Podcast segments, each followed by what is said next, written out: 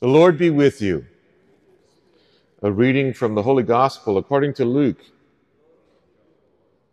When Jesus began his ministry, he was about 30 years of age.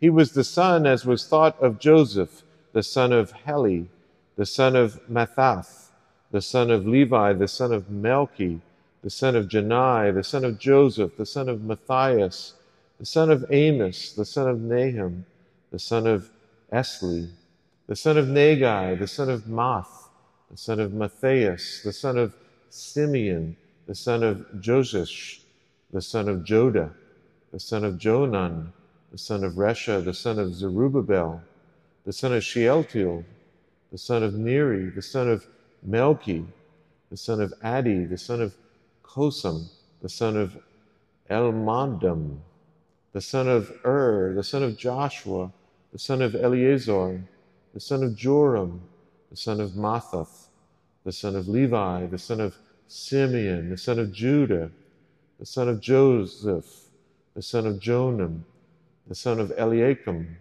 the son of Meli, the son of Menah, the son of Matthiah, the son of Nathan, the son of David, the son of Jesse, the son of Obed, the son of Boaz, the son of Salah, the son of Nahshon, the son of Amminadab, the son of Admin, the son of Arni, the son of Hezron, the son of Perez, the son of Judah, the son of Jacob, the son of Isaac, the son of Abraham, the son of Terah, the son of Nahor, the son of Serug, the son of Ray, the son of Peleg, the son of Eber, the son of Shelah, the son of Canaan, the son of Arphaxad, the son of Shem, the son of Noah, the son of Lamech, the son of Methuselah, the son of Enoch, the son of Jared, the son of Mahalalel, the son of Kenanan, the son of Enos, the son of Seth, the son of Adam, the son of God. The Gospel of the Lord. Praise to you, Lord Jesus Christ.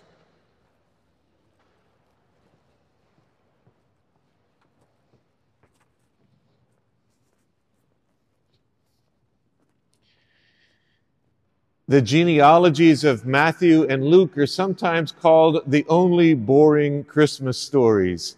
And they might be boring. You notice I read them very quickly because I didn't want you to pass out and hit your head on the pew.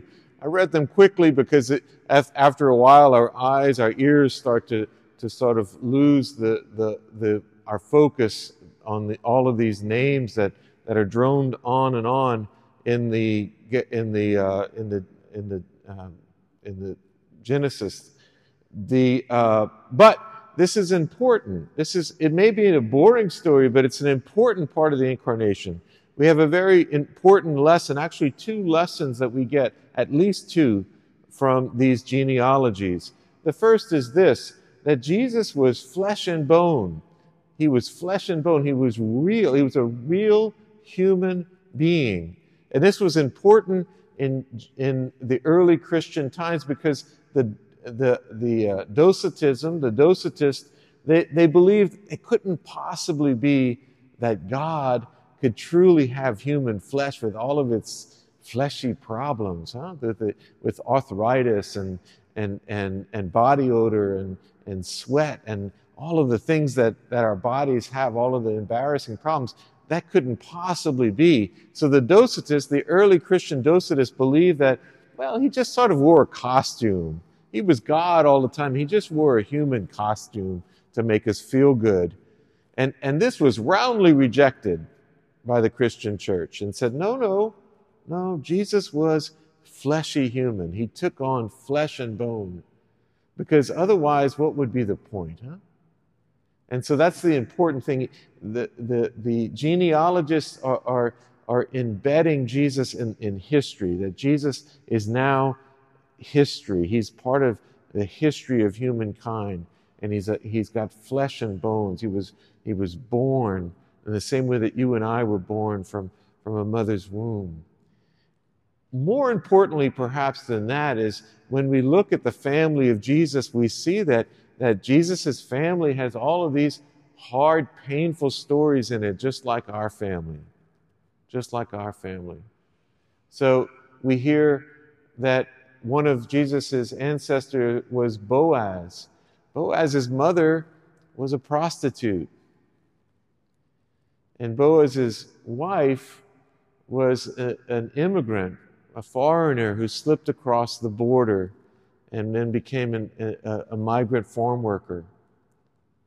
And then there's Perez. Perez's mother was the daughter in law of Perez's father. You can imagine the awkwardness of the Christmas table of, if that were in your family. And then, of course, an ancestral couple of Jesus is David and Bathsheba. We know that Bathsheba was not the wife of David. Bathsheba was the, the wife of, of uh, Uriah the Hittite, who was David's best friend. And David stole his wife and then sent Uriah to the front lines of the war so that he get killed. This is all the painful parts of Jesus' family history. Now, we all gather, or we often, most of us gather at Christmas time with our families, and it's usually very joyful, and there's joyful stories and joyful parts of our family. But don't all of us have a bit of pain in our families too? When we gather at the Christmas table, isn't there someone absent who died too young and broke our hearts? And isn't there another one absent because they're estranged from the family? Or this one is present, but they're inebriated the whole time? Or or, or this one is so physically ill the whole time that it breaks your heart to watch them. And this one is sad the entire Christmas gathering. This one is angry the whole time. Or, or maybe this one, this member of the family comes with a romantic partner that, that's scandalous to us. And when this happens in our family at Christmas time or any time, Jesus looks us in the eye and says, yeah, I'm part of that. I, I'm joining you there because my family had its own skeletons in the closet. And, and I chose to be with you in those painful moments. I want to be with you and your family in the joy and the victories, but I want to be with you and your family in the painful parts of your family too. So I joined the same, same family, a family that was full of its own stories of joy and laughter and pain as well. This is, this is the salvific news of the incarnation, and it is not boring.